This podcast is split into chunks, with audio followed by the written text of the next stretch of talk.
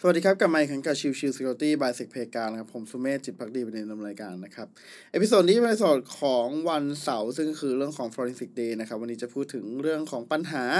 encoding กับตัวของ log analysis นะครับ คือในช่วงสัปดาห์ที่ผ่านมาผมก็มีการพูดถึงเรื่องของ encoding ไปนะครับ แล้วก็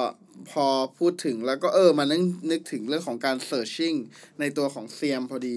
ก็เลยพยายามคิดว่าเออถ้างั้นเอามาพูดในตอนของ forensic day ดีกว่านะครับ คือในหลายเคสนะครับ เราจะพบว่ามันมีการ encoding ตัวของ message แล้วมันทำให้เราไม่สามารถหาข้อมูล บางการโจมตีได้ หรือว่าลักษณะของการ analysis เองก็จะทำได้ยากมากขึ้นนะครับ สิ่งหนึ่งเลยที่มันมีความสามารถ ในตัวของ CM หลายตัวนะครับ ก็คือเรื่องของการทำ encoding URL encoding นะครับจะไม่ได้ไม่ได้แบบครอบคลุมได้ทุกๆ encoding นะครับจะอย่างจะสามารถทำได้อย่างเช่น URL encoding อย่างเงี้ยทำได้ แต่ว่าถ้าเป็น base ของ encoding เงี้ยอาจเราจะต้องอาจจะต้องเขียนตัว plugin ขึ้นมาเองเพิ่มเติมนะครับ แต่ถ้าว่าอย่าง CM ทั่วไป อย่างเช่นตัวของ สปลังอย่างเงี้ยหรือตัว EUK อย่างเงี้ยครับมันมีตัวที่ใช้ในการจัดการทำ URL encoding เอ่อ decoding อยู่แล้วนะครับ ดังนั้นเนี่ยมันเลยกลายเป็นว่าถ้าจริง ๆ แล้วเนี่ย เราควรจะมีการใช้ URL decoding โดย default เพื่อจะให้ถ้าสมมติมันเจออะไรก็แล้วแต่ที่เป็นลักษณะของเอ่อพวกเป็นเปอร์เซ็นต์ยี่สิบเปอร์เซ็นต์สี่ดีหรืออะไรก็พวกนี้จะแล้วแต่ครับทำให้เอ่อเราเวลาเรา searching อะมันได้ matching กับส่วนสิ่งที่เราเสิร์ชเพราะว่าบางครั้งอย่างเช่นผมเสิร์ชคำว่า select เอ่อเว้นวรรคอย่างเงี้ยครับ ไม่ไม่ไม่เจอนะครับ จะไม่เจอในตัวของตัวของเซียม เพราะว่าเวลาที่สมมุติว่ามีการหลอกตัวของข้อมูลหลอกของการโจมตีที่เกิดขึ้นนี่ครับในตัวของตัวเซิร์ฟเวอร์ที่มีการเอ่ออย่างเช่นตัว access log เนี่ยครับที่มีการที่มีการเก็บ log ของการเอ่อการ access เข้าไปที่ตัวของ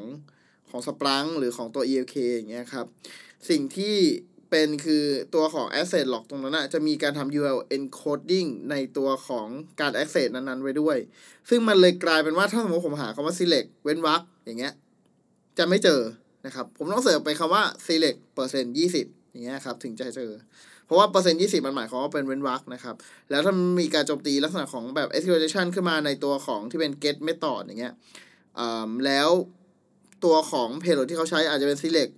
เว้นวรรคหนึ่งสองสามสี่อย่างเงี้ย แต่ว่าพอ access log ที่มันเกิดขึ้นจริงอะมันกลายเป็น select เปอร์เซ็นต์หนึ่งสองสามสี่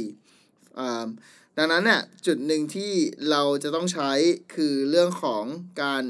decode ให้มันกลายมาเป็นตัวของ ASCII เพื่อที่จะให้สามารถที่จะเสิร์ช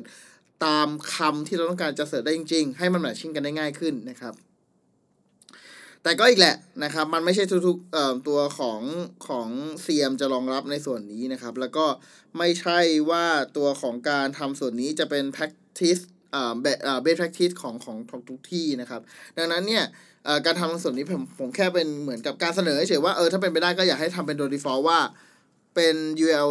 decode ไปเลยนะครับ หรือถ้าสมมติว่าแบบว่าเอ้ยกลัวจะกระทบกับตัวของหลอกประเภทอื่น ก็อาจจะ specific ไปเลยครับว่าให้ให้เฉพาะ decode เฉพาะตัวที่เป็น asset lock ก็ได้เช่นเดียวกัน เพื่อจะให้เวลาการ analysis มันมันทำได้ง่ายและเร็วมากขึ้นนั่นเองนะครับ โอเค episode นี้ก็ฝากไว้เท่านี้ขอบคุณทุกทุกท่านที่เข้ามาติดตามแล้วพบกันใหม่สำหรับวันนี้ลากันไปก่อนสวัสดีครับ